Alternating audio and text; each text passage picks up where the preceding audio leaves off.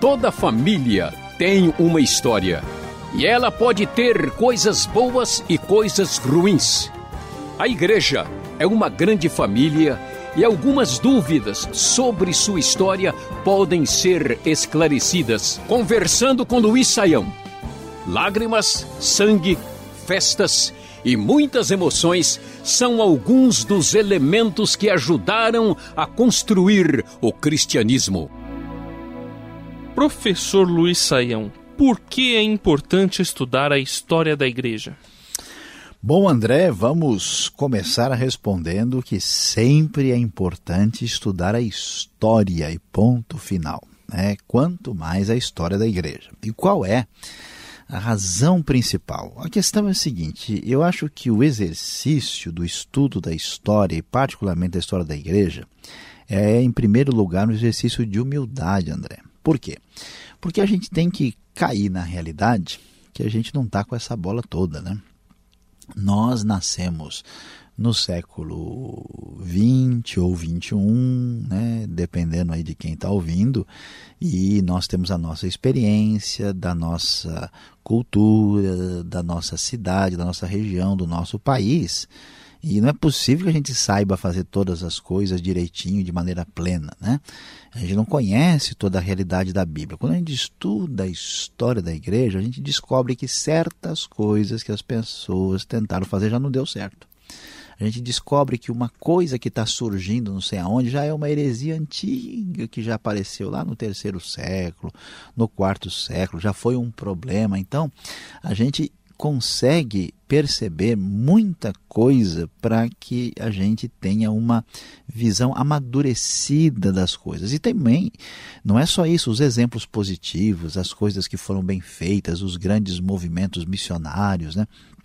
A, a história de gente que foi fiel a Deus, que produziu no reino de Deus, é altamente inspirativa e a gente tem exemplos negativos e positivos que devem ser estudados para que nós tenhamos condição de fazer as coisas mais acertadamente.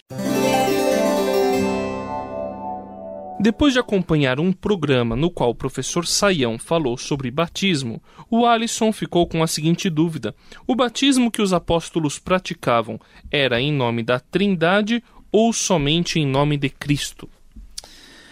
Pois é, nós temos ah, aí uma discussão, às vezes, a respeito dessa questão do batismo, porque uh, o livro de Atos é, várias vezes fala que as pessoas estão sendo batizadas em nome do Senhor Jesus.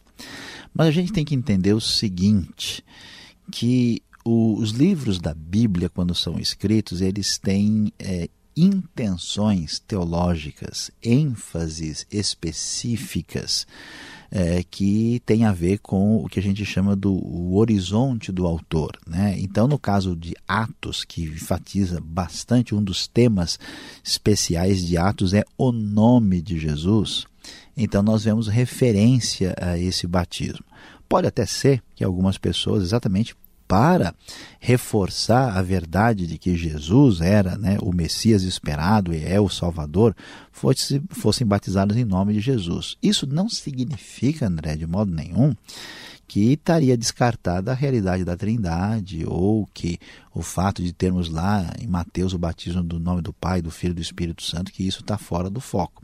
Isso simplesmente tem a ver com o aspecto específico que tem a ver com o contexto do livro ou daquele momento, mas que tanto a realidade de que Jesus é o Salvador e o Messias e que existe a realidade da Trindade uh, e são aí é, claramente ressaltadas no Novo Testamento dentro da Escritura. Pensando numa realidade mais plena dos nossos dias, convém batizar em nome do Pai, do Filho e do Espírito Santo, porque às vezes você tem em Atos uma realidade onde Jesus precisa ser conhecido e ressaltado.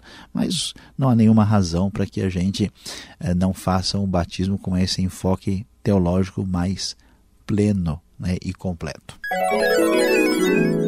Temos mais uma pergunta do ouvinte Alisson. Com relação ao texto de Mateus 28:19, é verdade que ele foi colocado nas escrituras somente depois do ano 400 depois de Cristo? Bom, André, vamos tratar dessa questão que aparece. Antigamente, algumas pessoas ah, com pouca informação uh, de crítica textual até uh, asseveravam, diziam né, que muitos textos do, do Novo Testamento eram textos muito posteriores. Isso hoje está completamente derrubado, não tem nenhuma ideia. Existem alguns poucos textos que não aparecem nos manuscritos mais antigos, e não é o caso de Mateus eh, 28, 19, 19 e 20. Né? Nós temos o final de Marcos, sim, aí é um texto que a gente sabe que só vai aparecer em manuscritos posteriores, mas esse texto de Mateus, Mateus mesmo para os intérpretes assim mais liberais, é um texto que não pode ter origem nem no segundo século, né? ainda é no final do primeiro século, e alguns vão sugerir anos 80, mas a maioria entende que Mateus é do, dos anos 60 e o texto final do livro não pode ser colocado tempo depois e muito menos quatro séculos depois. O Wagner nos enviou um e-mail dizendo que quando lê o Novo Testamento, mais precisamente de Atos 2 em diante, percebe um clamor dos autores pela unidade da igreja. Ele disse que nunca encontrou na Bíblia nada sobre cargos ou hierarquia. Pelo contrário, somos um só povo que formamos um único corpo, como está em Efésios 4 e 1 aos Coríntios 12. Só que na igreja que frequenta, o Wagner aprendeu que existem dois oficiais, pastor e diáconos. Isso encarado com o mortal profissionalismo do púlpito dos nossos dias, não cria duas classes no seio da igreja, os oficiais, que seria o clero, e os não oficiais? A instituição não estaria nos deixando cada vez mais longe do modelo original de igreja, professor? Pois é, André, a gente entende a preocupação do Wagner e a gente precisa uh, olhar com atenção. Veja lá. Uh, no Novo Testamento, nós vamos de fato encontrar uma igreja que cresce aí com toda espontaneidade. No entanto, André, essa espontaneidade, ela logo é abalada, bem no início, né? por exemplo, por uma situação prática. Havia viúvas né, na igreja de Jerusalém, a gente vai ver lá em Atos 6, e umas falavam hebraico, outras falavam grego, né? E acontece que algumas, as que falavam grego, estavam sendo esquecidas na distribuição né, da, vamos dizer, da beneficência da igreja e surgiu uma situação em que os apóstolos escolhem, né, ali vão se reunir para escolher sete homens que vão ser os primeiros assim diáconos da igreja, né? E isso é tão é, importante que quando a gente vai chegar nas epístolas pastorais, né, no 1 Timóteo e Tito, nós vamos ver claramente que existe um indivíduo que é chamado de bispo barra presbítero barra pastor, né, o líder da igreja, uh, vamos dizer, da comunidade local e também os diáconos. Né? E, e, veja, por que, que essas coisas acontecem? Por uma questão é, de uma uh, situação mais organizacional. Eu não posso né, ter um time de futebol sem ter um técnico. Né?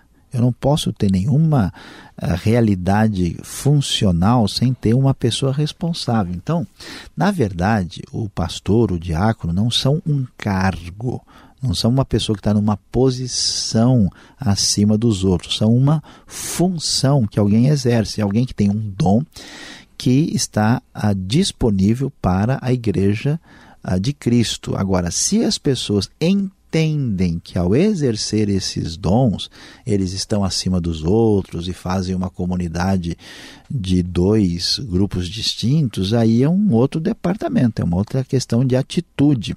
Mas não há como nós construirmos uma realidade de um corpo de igreja local sem uma mínima organização, nem mínima referência, né? Onde todo mundo, uh, vamos dizer, seja igualmente líder, todo mundo dê comando de voz, não tem condições, né? Então, imagina se alguém vai pregar num, num determinado momento, outro diz, eu também vou, né? E por que, que você vai pregar mais do que eu? Então todo mundo, não, isso não, não vai dar certo. Então é necessário que a gente entenda uh, que uma coisa não tem nada a ver com outra, é preciso ter bom senso na hora da observação dessa realidade. Este foi o programa Conversando com Luiz Saião. Produção e apresentação André Castilho e Luiz Saião. Locução Beltrão. Realização Transmundial. Envie você também suas perguntas para conversando@transmundial.com.br ou escreva para a Caixa Postal 18.113, CEP 04626-970 São Paulo, capital. E até o próximo programa.